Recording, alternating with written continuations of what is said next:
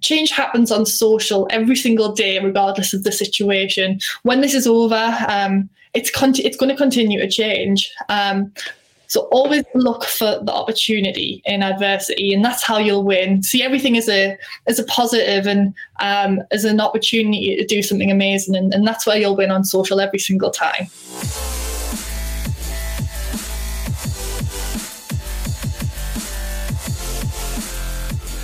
Welcome to Screw It, Just Do It, the number one ranked entrepreneurship podcast for business owners, entrepreneurs, and those aspiring to be so. The aim of this show is to showcase the world's most inspiring and interesting people who've decided to screw it, just do it. We offer 20% inspiration and 80% education, giving you the tools and advice to start, grow, and scale a successful business. I'm your host, Alex Chisnell, fellow entrepreneur, podcast agency owner with a number one podcast, and startup advisor to global startup generator and early stage VC, Antler.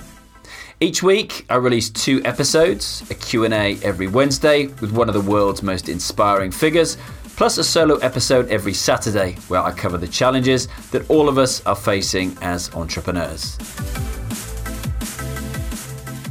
Welcome to episode 260 of Screw It Just Do It with me, Alex, and it is my great pleasure to welcome Hannah Anderson Social Chain co founder, onto today's episode. So, Hannah spoke at last year's Entrepreneur Summit in Bournemouth. And since then, since last October, I've been trying to get her um, to come on the podcast. Uh, I wanted to do it in person now, and for obvious reasons, we weren't able to do that during lockdown. So instead, I got her to jump on a live stream with me, and we came up with this episode. So for those of you who don't know, as I say, she's a co-founder of Social Chain. She's director of social and creative at Media Chain, which is part of the Social Chain Group, one of the world's most influential social media publishing houses. As part of the three individuals who first started the Manchester based business, they've now grown to over 280 employees with offices in New York, London, and Berlin. Those of you who are long term listeners of the show will know episode one was with Steven Bartlett, one of the three uh, co founders there as well. Um, the communities they've created now reach over 1.8 billion that's billion people every month through their 80 million followers, and their engagement ratios make them the most engaged social media platform in the world.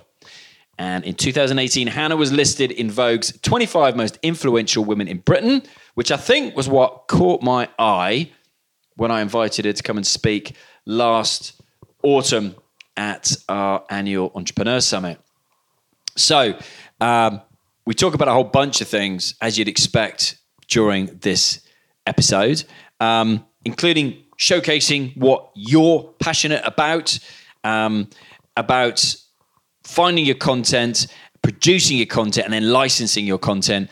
And we delve into TikTok. You might have heard Timothy Armoo from Fanbytes talking about it recently, TikTok for Business. And we dive into here TikTok you know, it is a really interesting platform. Uh, it's never been in the news more than it is at the moment with uh, Donald Trump trying to ban it from the US. And Hannah outlines why she thinks your business should be on it. So without further ado, screw it, just do it. Hannah Anderson.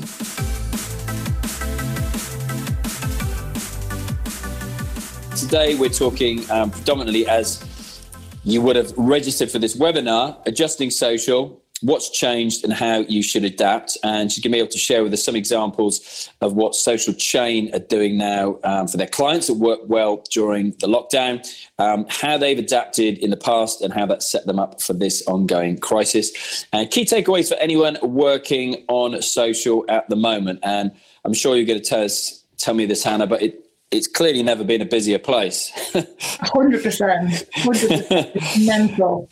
It is, isn't it? Um, and I, I, saw a few things that, I don't know if you've seen this as well. Um, I know your, your co-founder, like Steven, uh, posts a lot on, on LinkedIn, um, and I'd seen few people posting uh, that something to do with the algorithm and how people's posts weren't getting seen as much by other people because they were trying to let new people who were just discovering the platform for the first time. And I'm assuming that's kind of spread across all platforms, is it? Stuff like that. Kind of, yeah. I think what's what's happening is obviously people are kind of flooding the social more so than they ever than they ever have been. So there's not only more eyeballs, but there's also more people creating content. So. Mm it kind of balances it out. So your yeah. probably aren't getting seen as much because there's so much more content to be seen and to be mm. kind of spread out. Um, so yeah, we, we've seen that as well, but it's just kind of working out how to cut through the noise. It is, and I, I, like people I follow, like, like I read Steven's post, and, and uh, Alan Barratt from Grenade, um, who I had on last week, uh, always gets that similar, uh, really high engagement from from his posts as well. So, um, been interested watching what those guys have been uh, posting up. Um, cool. So, um, yeah. So Hannah, co-founder at social chain. Um, tell us, what do you look after predominantly now? Because I know we were chatting about podcasts when you were down last autumn as well with um, Cast Chain as well. Yeah. So, what's your kind of brief been, and, and, has that changed at all during the last six weeks? And but by the way, everybody, happy birthday to Hannah! It was her birthday yesterday. Oh, so thank, thank you. you so much for coming on today. Thank you. Yeah, twenty eight. Uh, prime of your life prime of your life. Um, yeah so my my remit um, hasn't really hasn't really changed much um, since lockdown. I kind of still focus on, on the same the same things. Um, so essentially our business has two separate functions. We have the agency side um, which operates similarly to, to, a lot of other agencies um, but always through kind of a social first approach. And we work with a lot of big clients on that side and they are more so client strategy, um, social media management, paid, that type of thing. And then we have the media aspect of the business, um, which is where we own and operate several owned publishers um, across social. So that's where podcasts come in into, but predominantly Facebook pages, Twitter pages, Instagram pages, YouTube pages, um, where we have these kind of key core brands. And that's that's where I kind of focus in my um, my remit is on like the social side. Um, so in terms of like hacking social, growth hacking, um, what works to make a video go as far as it can go, that kind of thing. Um, so that's where my my remit sits. Still, it hasn't it hasn't much changed, but obviously we're we're having to adapt um, to to everything going on. Um, and you'll see in, in in the deck that I've got how we how we've done that and how we've done that successfully. Awesome. And um, question, kind of asking everybody that, that comes on, um, you know, when we were all kind of made first aware of, of what was happening, and, and maybe that was, uh, you know, a little earlier with, with some people who saw what was, you know, happening in America, closing things down pretty quickly as well. Um, how, how, did that impact um, you, you and your business initially, and what, what kind of steps did you did you make? I mean, I, I've been, you know, again creating a lot of podcasts for, for, different brands and stuff. And you know a lot of people have been furloughed. Marketing the whole marketing departments have been mm-hmm. furloughed. Mm-hmm. and, and i've now just started seeing people actually being made redundant as well like in, in the last couple of weeks as well. So clearly this is all going to play out over the over the over the summer um, and, and, maybe into the autumn. But um, yeah how, how, how have you seen that from a business perspective as well as a business owner? I think obviously it's it's been uh, what's the word? It's been difficult to navigate, but also we're kind of set up to do so. Mm. Um, you know, us working from home isn't isn't a new thing for us. We've had flexible working since since we you know we were birthed. Um, so working from home is, is something that we've we've always done like now and again. Um, so people are, are, are used to that. The only real thing that it's kind of inhibited is is anything that we need to physically be around for. So that's like physically producing high quality content or, or mm. whatever it might be. Um, but in terms of you know things that have happened, obviously some some clients clients haven't been able to continue with what they want to do, but that's where we've kind of offered different approaches. And, and again, you'll, nice. you'll, you'll see in the deck. So we're, we're honestly we're, we're, the busiest we've ever been. Um, mm. Teams are you know really pulling together. To, to deliver what we can and, and to deliver really amazing stuff still. Um, so yeah, it, it, has impacted, but uh, I wouldn't necessarily say that it's negatively impacted. It's it's more so just things have changed and we've had to have to adapt as we always have. Mm, yeah, I mean, I thought that's why I was kind of keen to get you on again as well, because I thought, um, you know, having having seen and heard what you said last autumn, and then obviously what's happened since then in the last couple of months, um, but knowing that you know the social spin on all of that is is forefront, um, I, I, thought that you wouldn't have been negatively impacting. It'd be really interesting to see. Um, again, like you mentioned, with clients who maybe aren't able to carry on with plan A, but given the other kind of things that you offer, you're going to be able to keep them, um, you know, engaged and keep them keep them as a client. So cool. Okay. So look, without further ado, uh, just to say to everybody on today, guys. So if you use the chat box that you see there, just to punch up any questions that you've got uh, for Hannah uh, or myself as we go along. Um, and therefore, um, I'll be able to moderate those and put those to Hannah at the end of a presentation, which we think is anywhere between kind of 20 and 30 minutes, something like that. Um, and do post up where you are, where you're watching from. Always happy for people like Chris to put their uh, URL in there or their LinkedIn profiles so people can connect with each other on these kind of uh, webinars as well. Try and make them as interactive as possible. Um, and without further ado, what I'm going to do is I'm going to focus the screen on Hannah's presentation and I will let you take it away, Hannah. Thank you very much. Cool. Can we all see that? I can't now see the our screen, but yeah, perfect. Okay, yeah. brilliant. We'll we'll we'll get cracking. Um, so with all of my presentations, I always do um, do it quite story led. So we'll start off with a little story. Um, so this is me two years ago um, when I broke my back. So I was stupidly trying to do a, tram- um, a backflip on a trampoline when I landed myself quite literally with a broken spine. Um, and as I was lying there face down on this trampoline, um, I was in the worst pain of my life, screaming, "Help me! Help me!" and wiggling my toes to see if my legs were still going to be working the only thing I could think was this is going to make a fantastic tweet. Now, usually I pause there because people laugh, but I'm just going to pretend that you guys are all laughing on the end of the screen. So, um, fingers crossed for that. Um, so, my name is Hannah, and I have been addicted to social media for about 10 years now.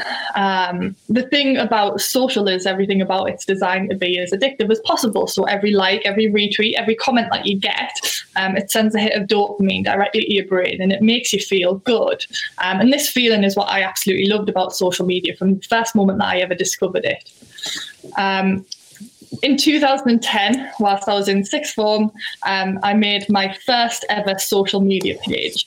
And it was about something that I'm very, very passionate about. It was about sandwiches. Um, so this is me 18 uh, year old Hannah um, posting on a sandwich page on Facebook with hilarious, again, uh, you know, feel free to laugh if, if you do want, um, a hilarious pun, a sandwich that I had the sandwich right now. Um, and as you can see, I could always do with a good sandwich. Well, it went incredibly, incredibly viral. It got six likes and one comment. Um, and Morgan here said, ha ha ha ha, which I was absolutely buzzing about. Um, and although, you know, that's not real virality there, to me, that was seven real people engaging with the content that I was creating. And I absolutely loved that. Um, I loved social media. I loved like the opportunity it gave for me to connect with people and, and make them laugh.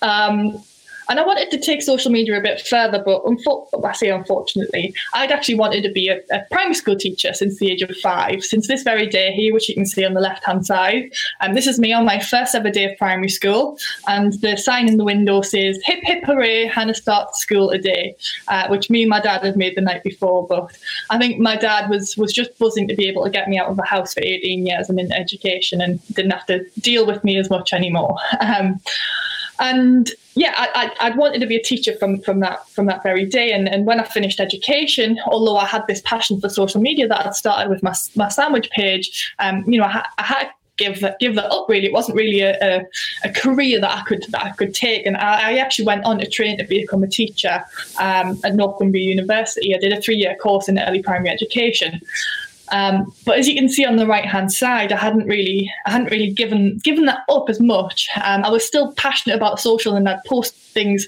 on my um, on my personal Facebook account. Um, I was actually, if you look at the one on the bottom right hand side, I was actually shocked to find out that the farmer wants a wife is actually now a dating site for lonely farmers. Um, and I would post silly things like this all the time. Um, but yeah, whilst I was whilst I was training to be a teacher, I hadn't actually um, I hadn't actually given up my social media uh, things. Although it was quite uncouth for a trainee teacher to be growing a sandwich page in our bedroom, um, I had a secret. And in my spare time, I'd grown hundreds of thousands of followers on Twitter. Um, several different pages and several different passion points. Um, and if anyone on my course found out, I would pro- probably have been kicked off. But I, I, had this passion and I couldn't stop it. Um, and I never really thought anything of this. I never thought, you know, that it could become anything other than what it was. That my path was still very much sort of go on to qualify as a teacher and, and go and teach primary school children. Um, but then I received a direct message off these two gentlemen here. So Steve Bartlett and Don, Dom McGregor had just um, left their company Wallpark, which was like an online student notice board, and they understood the power of social. They've been using social media accounts to drive traffic to their website, their website Wallpark. Um, and I got a direct message and um, that basically said, "Do you want to come and do you want to come and work with us?" Um, and you know, I had a I had a decision to make. Um, I had a decision to make. You know, should I should I go and work with these two strangers, or or should I go down the path which has always been laid out for me since the age of five? Um, and against every piece of advice that my parents, my friends had given me, um, instead of, of, becoming a trainee, instead of becoming a teacher, I went and started a company with two strange boys off the internet. Um, and as you can imagine, parents weren't happy at the time. Um, these these two at the time had no money, had nothing, but we had an idea, and we had a really good idea that we genuinely believed in. And you fast forward six years now, um, and we're not just making silly sandwich pages or silly Harry Potter pages in our bedroom. We've actually got 80 million followers across platform and several different brands and niches. Um, and we work with some of the biggest brands in the world. So your not your Superdry, your BBC, your Coca Cola, your Apples, um, all come to us our knowledge of social. Um, and this this this knowledge and this uh, this understanding of social and, and how how people work um, was actually made me listed in the, the Vogue list of the 25 most influential women in the country in 2018. And I will still keep pushing that. And I think I've got another another year or two to include this in my decks. Um, yeah, at least another year you can eat that out for, I think, Hannah. yeah. Um, what we've learned over the past six years is that social changes every single day. Every single day, something changes. Um, and every single day, you know, something can happen that completely fundamentally changes the way that we work. Um, this has been exactly the same for us over the past the past six years. So it's never the situation now hasn't massively phased us because we're used to it. You know, there's been times um, throughout the past six years where entire platforms have been obliterated. So we grew a massive following on Twitter, for example, and one day the Twitter rules changed about a certain thing we were doing, and our whole entire Twitter Twitter network went down. But because we'd adapted and we knew that our um, our model wasn't based on platforms; it was based on our understanding of humans and how people act, and creating content for people that they want to engage with. We were able to come out of the other side. And like I said, we've been adapting for six years. So that's kind of what I've based this presentation on is, is our uh, mindset and how we how we um, how we go about things. So what has changed now? What's changed in this current situation in the past couple of months?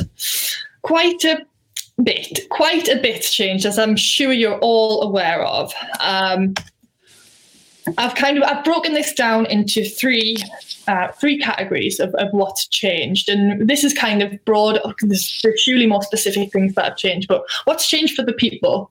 So people are at home way more. They're perhaps not working. They might be on furlough, and they're spending more time on social, which we discussed before. Missing social interaction, and they're, they're missing that normalcy, missing that normal life that that was before what's changed for work life? Um, companies are losing money. Uh, for us in particular, it's hard to make original content, which I'll go into a bit further down the line. Brands aren't spending as much money. Um, an important one working from home isn't just working from home it's surviving from home so it's it's quite different and then there's more time in the day and this is what what i've found as well because you're not being pulled left right and center into different meetings in different five minutes every single meeting is kind of uh, is is meant to be and is is thought out. So when you're booting time in, it's it's specific time. So I'm finding that I've got more free time to, to lock into tasks. Um, and then on social, so this is what, what we've noticed on social. Like I mentioned before, there's more eyeballs as people are spending more time on their phones, but more people are creating content. So that kind of balances it out. Um, the platforms are acting accordingly. So there's a, a lot of things that are changing in the platforms and things that the platforms are accommodating for. And then interestingly, CPMs have dipped significantly. So it's cheaper to, to pay for ads now. Um, that also has a, a negative side on on publishers who are publishing content but not getting them as much money back. Um, and the thing about all of those changes that I've just mentioned is every single one of them might seem negative, but it poses an opportunity, and it poses an opportunity specifically for social and social media marketing. Um, so I've got four examples of how we've we've capitalized on those changes. Um, this is opportunity one um, that that we have noticed. So people in football, they're missing normalcy. They're missing going to the football matches. They're missing um, everything about football. Um, number two, work life. It's hard for us to make original content about football, in particular because there is no football on. There's nothing to really talk about. Um, and then number three, in terms of social, there's more eyeballs. So how have we combined these three opportunities that have come from the changes um, to to create an opportunity? Um, so I want to introduce you to Sporf Best 11. Um, so Sporf Best 11 is a not, not necessarily a campaign, but it's a content stream that we came up with on Sporf, which is uh, our football brand. So Sporf has 15 million followers cross platform. Um, and this is best 11 so what we did is we wanted to create a football team based on what our fans thought. Um, so fans were voting for who was the best striker who was the best manager.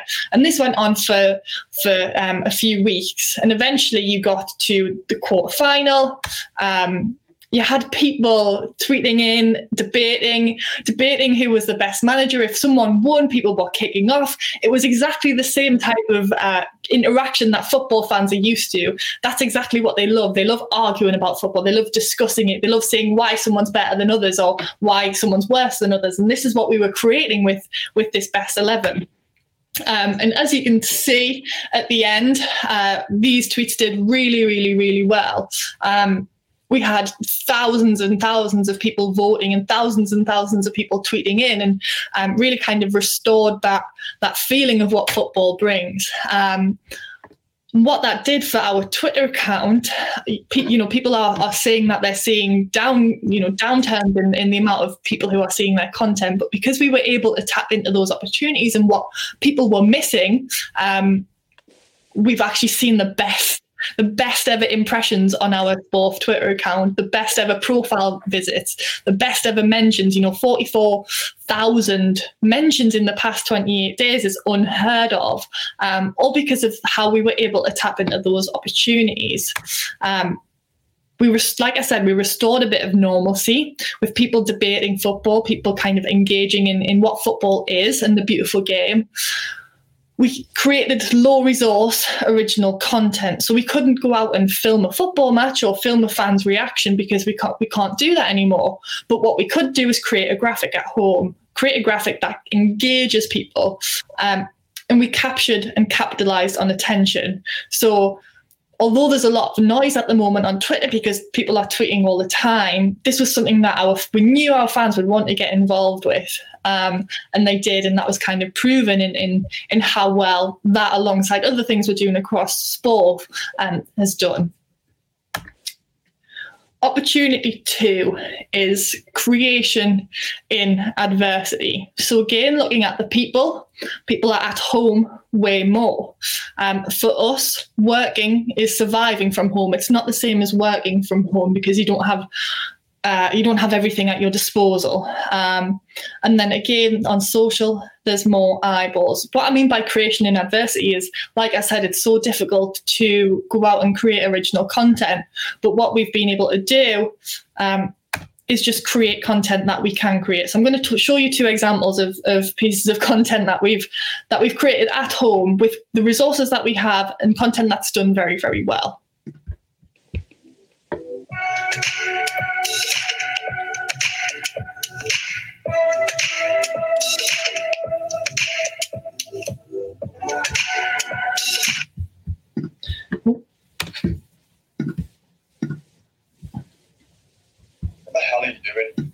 Hoping the information goes to my head better like this.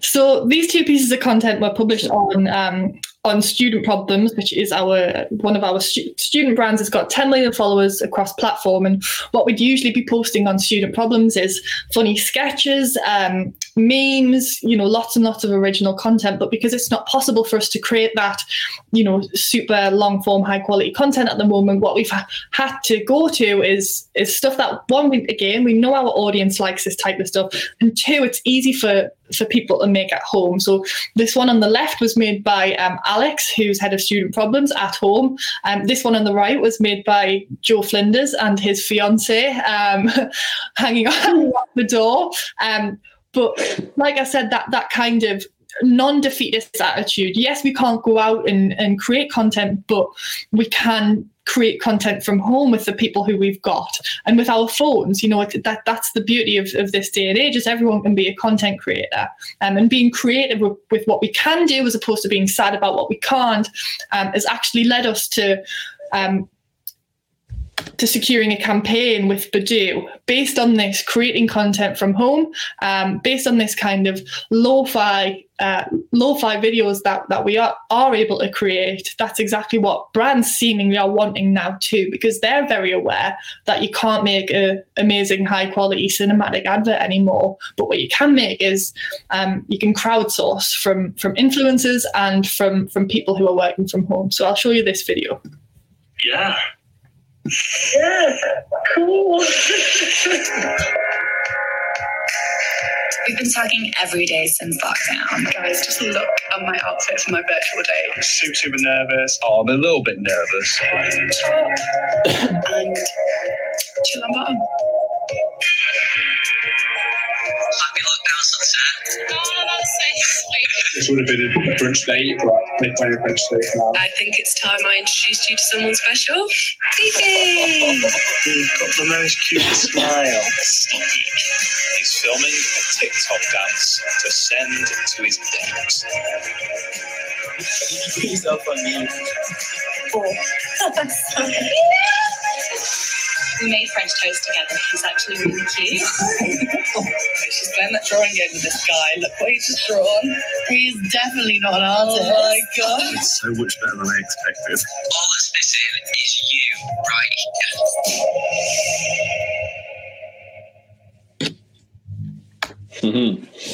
here. So that that opportunity came off of the back of us creating content from home, like the examples that I showed.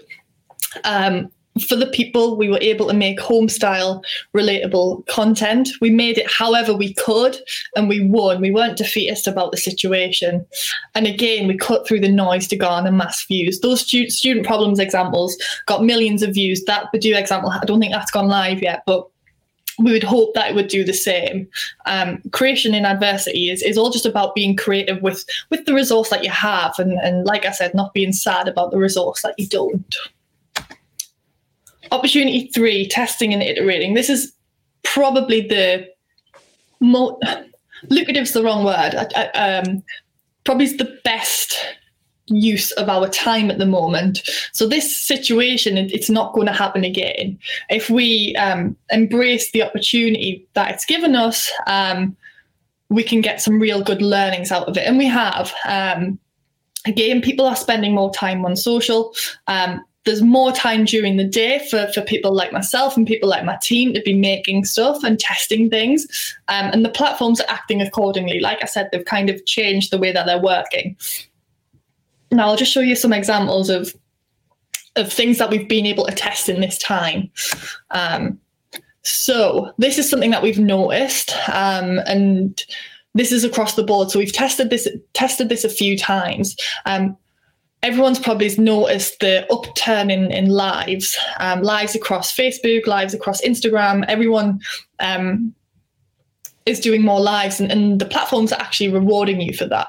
Uh, mm. We tested this on Facebook which is premiering. So what a premiere is is it's where you can publish a video that's not actually live, um, but initially it will go live. So this is an example of, of one that we pushed as a live, um, but it wasn't actually a live video. It's just, just got a little.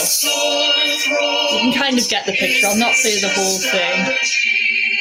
This is a six minute video six minute video that was published straight out as a live for those first six minutes. And what Facebook's doing is because it's pushing lives more and more because that's the way that things are going you gain the advantage of the live by premiering it. So as you can see, our distribution score was actually 2.2 times more than usual. Um, and we wouldn't have seen that if we hadn't have premiered it. So that's just a little nugget um, that we found across the board. We've done this on several videos and we found every single time that if we premiere longer videos, um, they'll get that initial spike and that initial boost.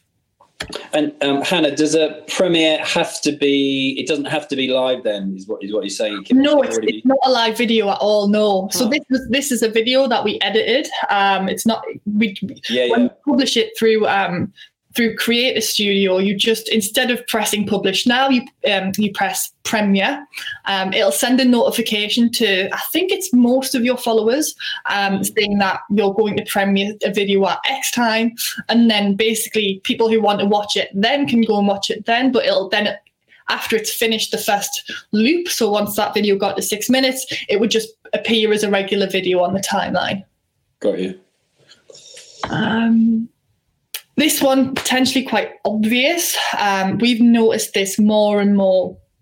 TikTok um, is the place to be. Now, if you're not on TikTok, um, then what are you doing? It's reached 2 billion downloads. Um, and even just kind of looking at the social space at the moment, everyone's aunt and their mum are on TikTok. Um, and that, that's maybe a, a, a, good thing and a bad thing. But if you're not on TikTok now, you, you're too late. Really, we we kind of noticed noticed this maybe about eight months ago, and we got on TikTok. And as you can see on the left hand side, these are two of our pages. So uh, CMO's on 1.6 million followers. Student Problems is on 734. Does that say 734,000 followers? Um, and we know that TikTok is doing fantastically well. We're actually launching three more brands on there this week. Um, fantastic thing about TikTok is as well is it's it's kind of similar to the way Facebook was a few years ago, where reach is is quite easy to get. Um, content can be quite sporadic and um, you can just test things on there without any kind of negative downside. If you were to test something on Facebook, it'll and it doesn't do well, it'll kind of damage the algorithm. But if you test something on TikTok and it doesn't do very well, you've you test something else. Um, and brands are starting to to move on to TikTok too because of how much it's kind of blowing up and blowing up even more so because of lockdown. Um, Prime Video UK is one of our clients that we that we've um, been able to secure. So we manage this TikTok page. Um, it's passed over one million views. Um, it's it's not been going very long. It's already on eleven thousand followers. Um, TikTok is something that, regardless of who you are, regardless of you know where you work, even if it's maybe not right for your brand to be on there, you should be on there because the learnings that you can garner from there, the content kind of goes across platform as well. I mean, I see TikToks all the time on Twitter. Um, mm. the place that you need to be, you need to be learning about as much as possible. That's a good way to phrase it. So even if um, you don't think your brand necessarily belongs on TikTok, you should be on TikTok because you can then repurpose that content. Because like you, I've seen people using it on LinkedIn even. Yeah, hundred percent. It's it's it's the next big thing. I mean, it's it's already the the, the big thing of the moment.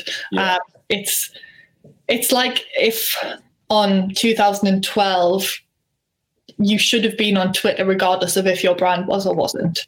Um, mm and you should be on Facebook regardless of if your brand is or isn't because it's in a very uh, embryonic stage at the moment and it's only going to get more and more complex and more more brands are going to start rushing towards it. So if you get there early, you'll capitalize. Um, you know, they've, they've got other things kind of in the pipeline, a more um, robust kind of ad system. Um, and I, I would guess that CPMs and things like that will, will continue to be lower than the likes of Facebook for quite a while. Um, so it's a, it's a really interesting place to be at the moment where you'll probably get quite a lot of bang for your buck in terms of what you invest.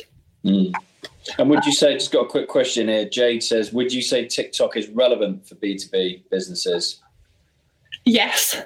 I think there's been um, there's been quite a few on, on there that that have uh, that have done well. I've seen a lot of like a lot of agencies get on there to front their agency to kind of showcase their personality. Um, mm. I think it, it can be it's i suppose it depends on what you want your brand to look like but like i said it's there's a lot of learnings that come from that platform regardless of if you create a branded account um, yeah. nice thank you and then innovative live streams. So we have been known for innovative live streams for, for a long time. Um, this video here kind of showcases how we came up with with how we do lives. Um, and obviously at the moment every like i mentioned live is massive. Um, so we wanted to make sure that we weren't just doing lives for the sake of doing lives but doing lives in the way that we've always done lives with a with a different spin and, and getting people as involved as possible. So i'll play this video which is um, maybe about a year and a half old but it kind of gives the premise for where we've taken our live streams now that they're more important than ever. Um, so yeah, this was when we launched our first ever Instagram live stream. Now we've been doing live streams um, that involve the users and dynamically change uh, throughout the live depending on what, what goes on. So if you if you can't see from there, if if there's a question um, and there's hundreds of people answering the question, our software will pick one person at random and then put their uh, their profile picture back into the live stream when they win for the next question, so they know that they've won. Um, and this has been something that we've been doing for a long time. So when lockdown occurred, live was the first thing that we wanted to do. Um, this is the student problems pub quiz. As you can see, um, we have thousands and thousands of people involved and, and commenting on the on the lives. And um, again, we're kind of bringing that normalcy back to people. Pub quizzes uh, are a part of normalcy that people want to be involved with, and also that kind of social interaction.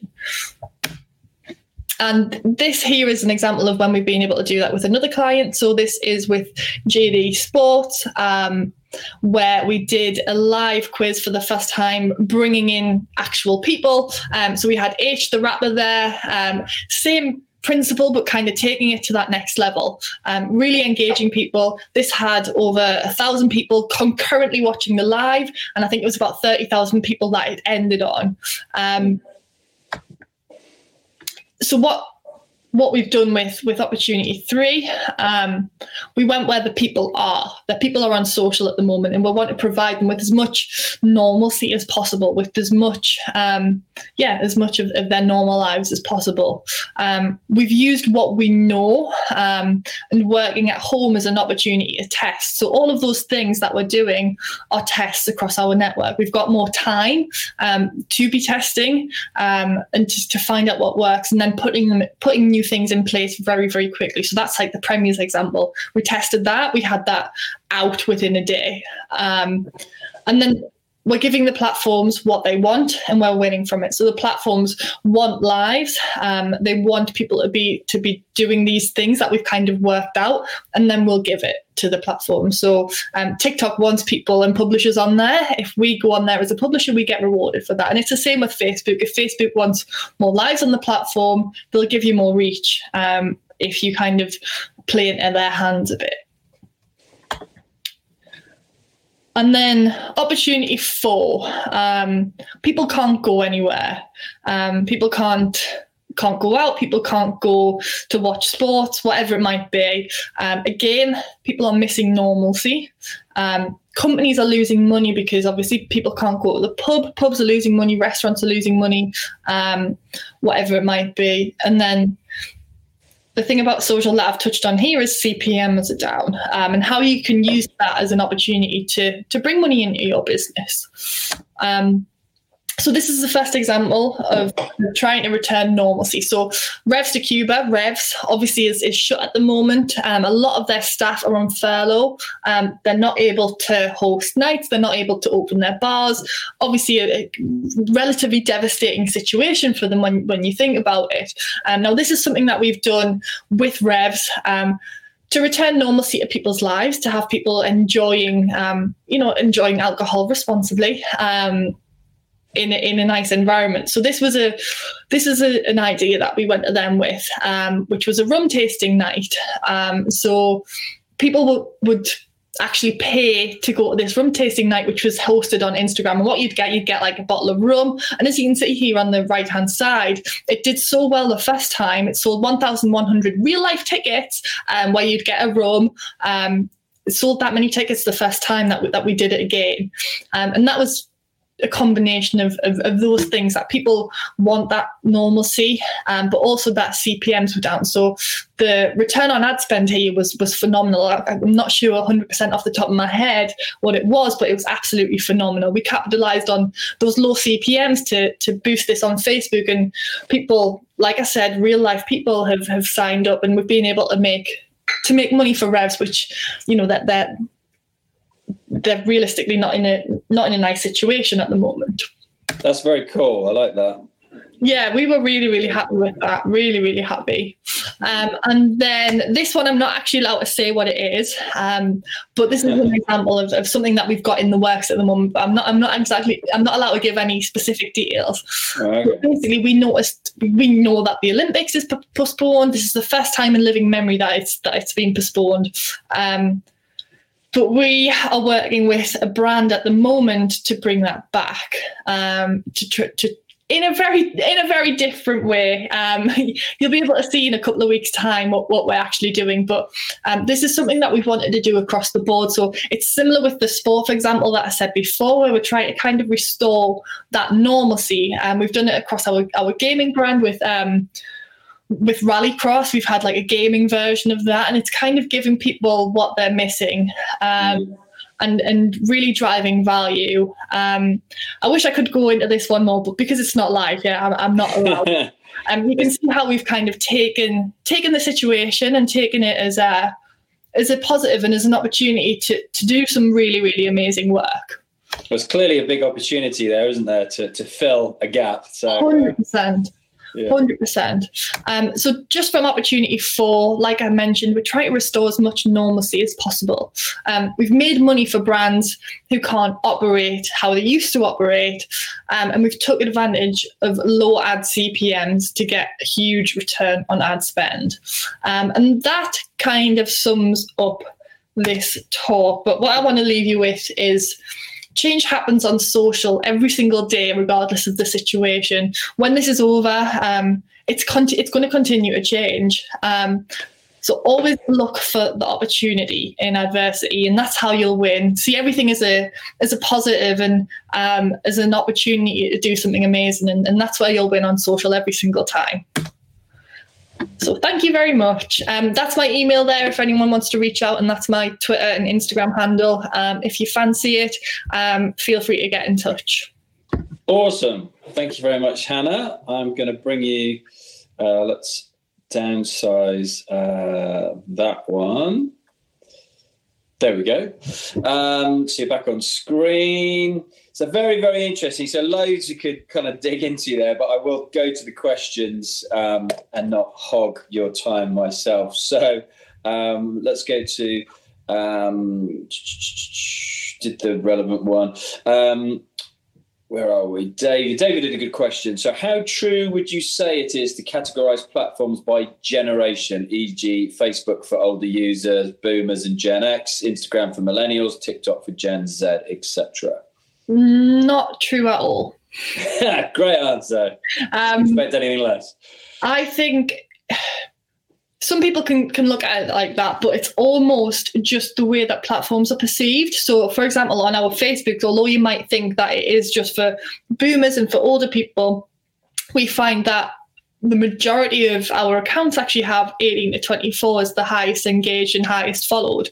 I think it's almost like with Facebook as an example, people will go on there, they'll scroll, they'll watch videos, but they won't tell their mates that they spend time on Facebook, even though they damn well do. Yeah.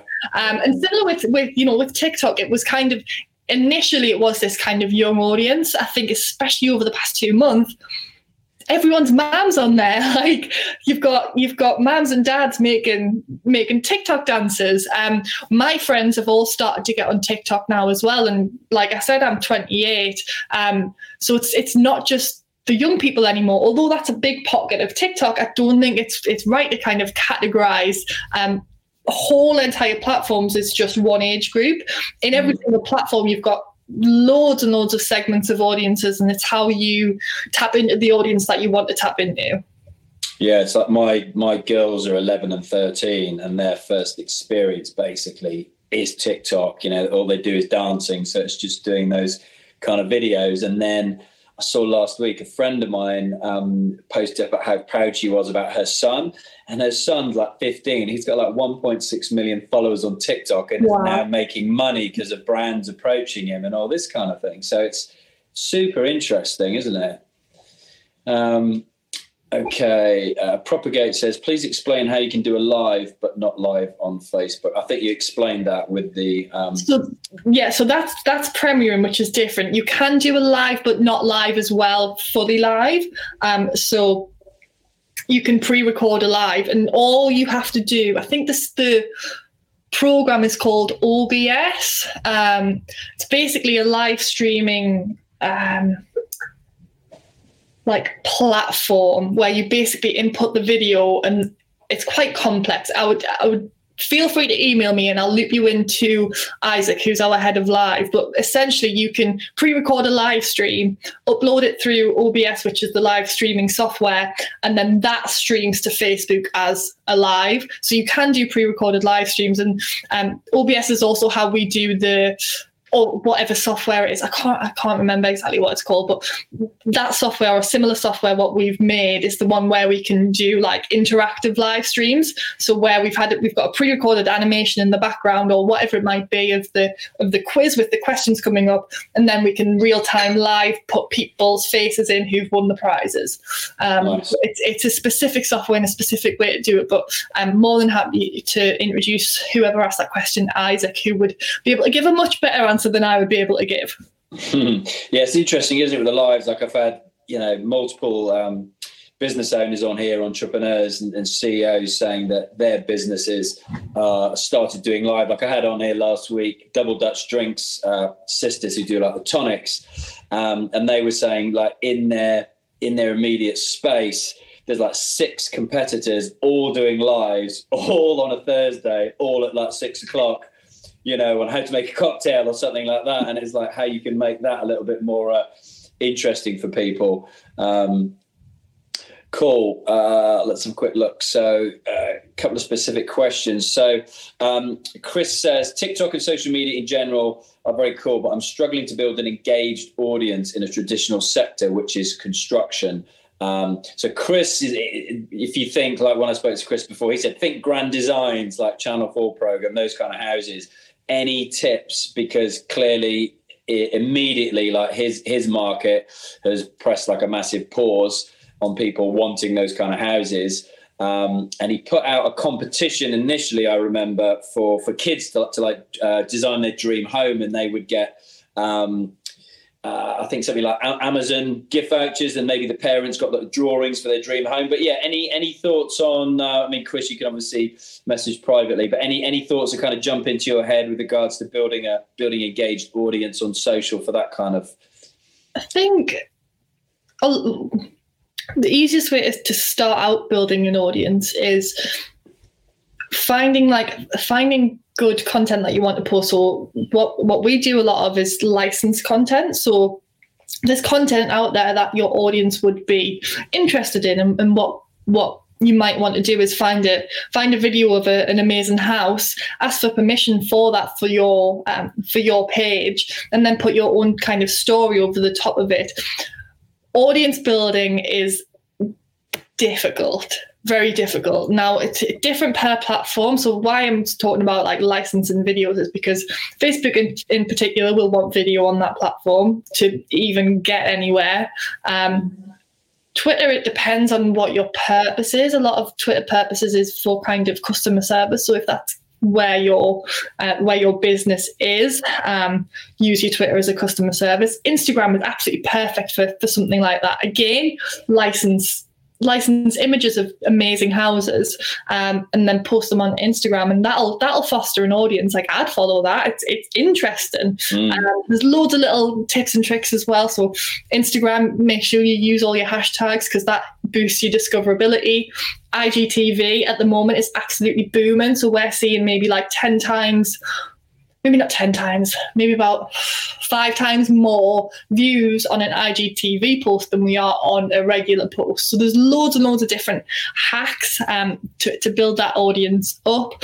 Um, paid if you want specific targets. If you've got a little budget, you can do a, a, likes campaign to get that audience up, but you have to have your content there first. You have to have a reason mm. for people to come to your platform before you start boosting stuff into paid. Um, but yeah, it's a very kind of wide question that is difficult to answer within the space of a minute. Um, yeah, yeah. But yeah, find your content. If you can't produce content, you can license content. Um, use tips and little tips and tricks to to hack your way up. There's um, again, I'm more than happy to just send you over some little kind of hacks depending on on what uh, what your company is. But yeah, find your content and go from there.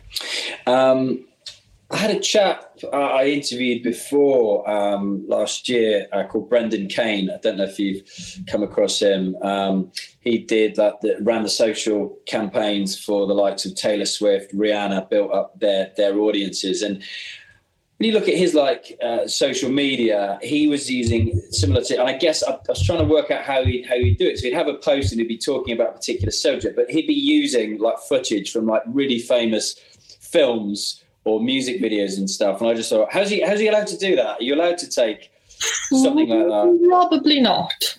Right. No. You're not. I mean, if he's got permission for it, then then yes. If he hasn't, then no. Every anything that you post that's not yours, make sure you've got full and utter permission for it. And then in particular on, I mean, on for us at the moment, we're focused on creating original stuff. Um, yeah. That's more difficult at the moment, but that's our that's our focus. When it's not possible, we license stuff, and then on Facebook in particular, when you do license stuff, then they are cracking down on making sure that you editorialize that. So what I mean by that is if you have licensed something, if you've got permission for it, you have to add your own voice over the top, whether that's through a voiceover or um, you know like animation text slides coming across explaining what's going on or explaining what your brand thinks about that. Mm. uh, so yeah that's probably depends what if he's if he has permission then that's fine but um we yeah we would steer clear. Sounds like a wise move. Um so let's have a quick look. Um where are we? Where are we? Where are we? Uh, how would you use TikTok for acupuncture therapists, that kind of thing? Um, In lots of ways acupuncture, that type of thing's going massive at the moment. Um, so it could be just kind of showcasing a, a specific therapy, um, whether that be, you know, filming on your phone and acupuncture down the back. A lot of people actually find that relaxing and interesting. Um, I've seen chiropractors do well. Uh, you know, when chiropractors are like, um, like the the, cla- the cracks that they get when they like adjust people's spines they go viral. Acupuncture and therapy absolutely. I've seen a lot of wellness things go viral. Um, joe who you saw before hanging off a door he's actually got a tiktok where he does yoga. Um, and he him and his fiance did like a, a Vengaboys yoga pose where they were like like yogaing the Vengaboy I, i'm explaining it badly, but basically, if you can just showcase what you do, showcase what you're passionate about, you're bound to build an audience um, and be creative with it.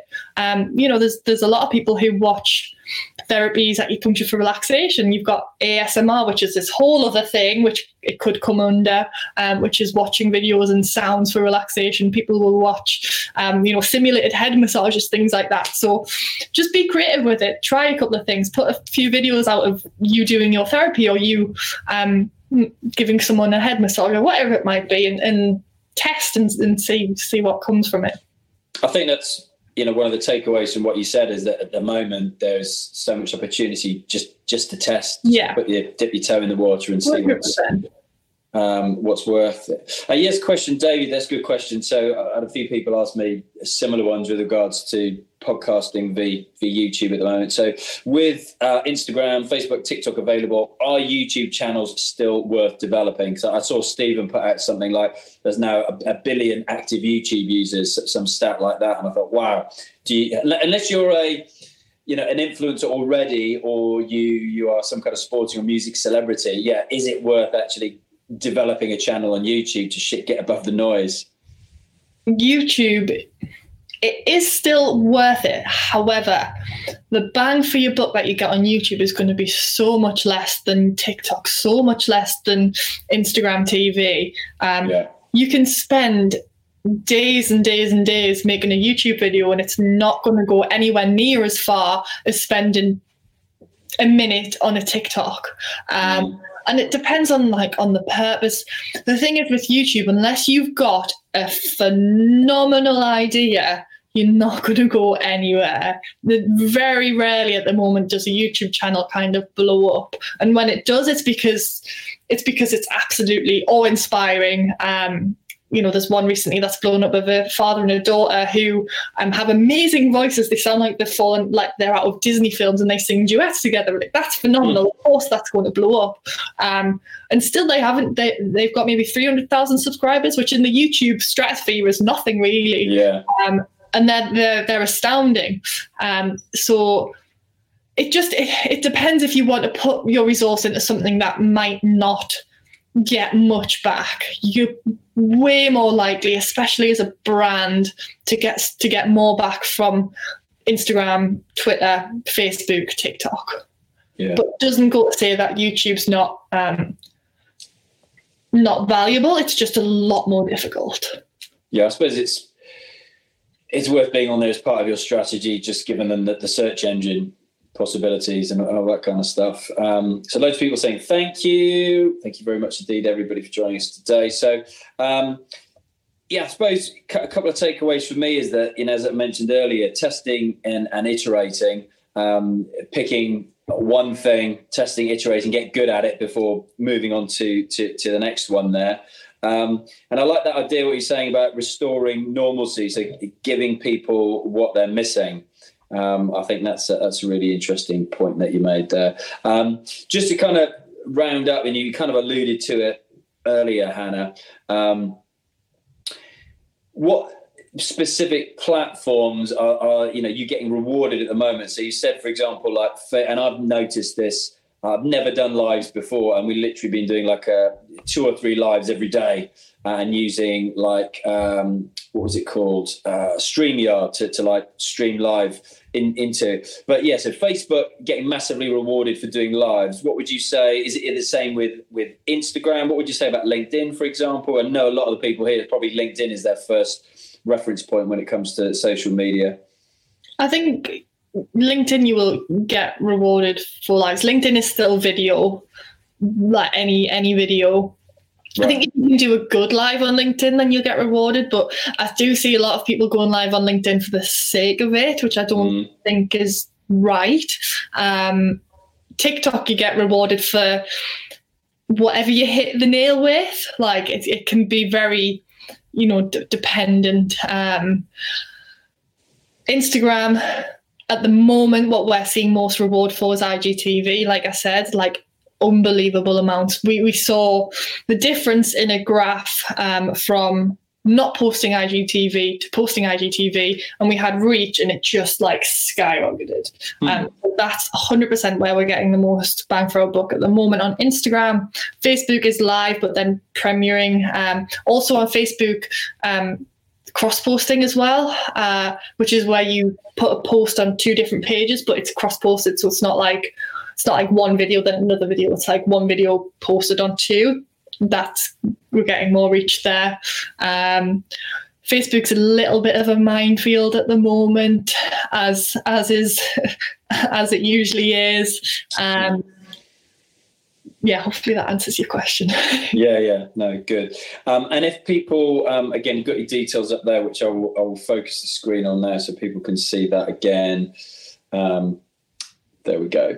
But um, with, with, regards to the work you guys do, and you, you kind of six weeks, six years into the, the, journey, and obviously doing incredibly, incredibly well with it. What kind of um, business owners, brands you, you looking to work with now, and, and, what kind of stage of the journey do you do you work with startups? Do you just work with the big brands? Do you do you have like different levels that people can can work with you on?